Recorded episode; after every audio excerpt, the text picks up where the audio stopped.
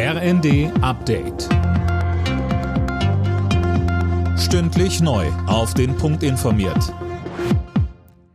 Ich bin Linda Bachmann. Guten Morgen. Auch in Zukunft ist Russland kein verlässlicher Gaslieferant. Das hat Bundeswirtschaftsminister Habeck im ZDF gesagt. Er warnte davor, dass Putin die Gaslieferungen immer wieder gegen Europa einsetzen würde.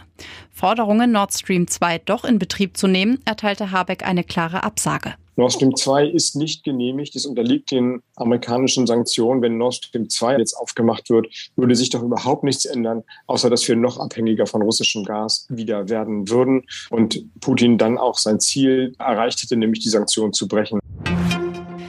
Auch in Zukunft ist Russland kein verlässlicher Gaslieferant. Das hat Bundeswirtschaftsminister Habeck im ZDF gesagt.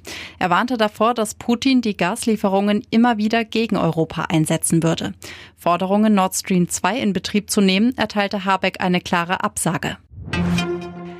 Der ehemalige Fußballnationalspieler Uwe Seeler ist tot. Der gebürtige Hamburger starb im Alter von 85 Jahren, friedlich im Kreise seiner Familie. Seeler galt als einer der größten Stürmer der Welt. Seine gesamte Karriere verbrachte er beim HSV und feierte dort auch seine größten Erfolge. Mit den Hamburgern wurde er 1960 deutscher Meister und dann drei Jahre später Pokalsieger. Die verheerenden Waldbrände in Europa haben in diesem Jahr bereits massive Schäden angerichtet. Mehr als 500.000 Hektar Land wurden vernichtet. Das hat das europäische Waldbrandinformationssystem mitgeteilt.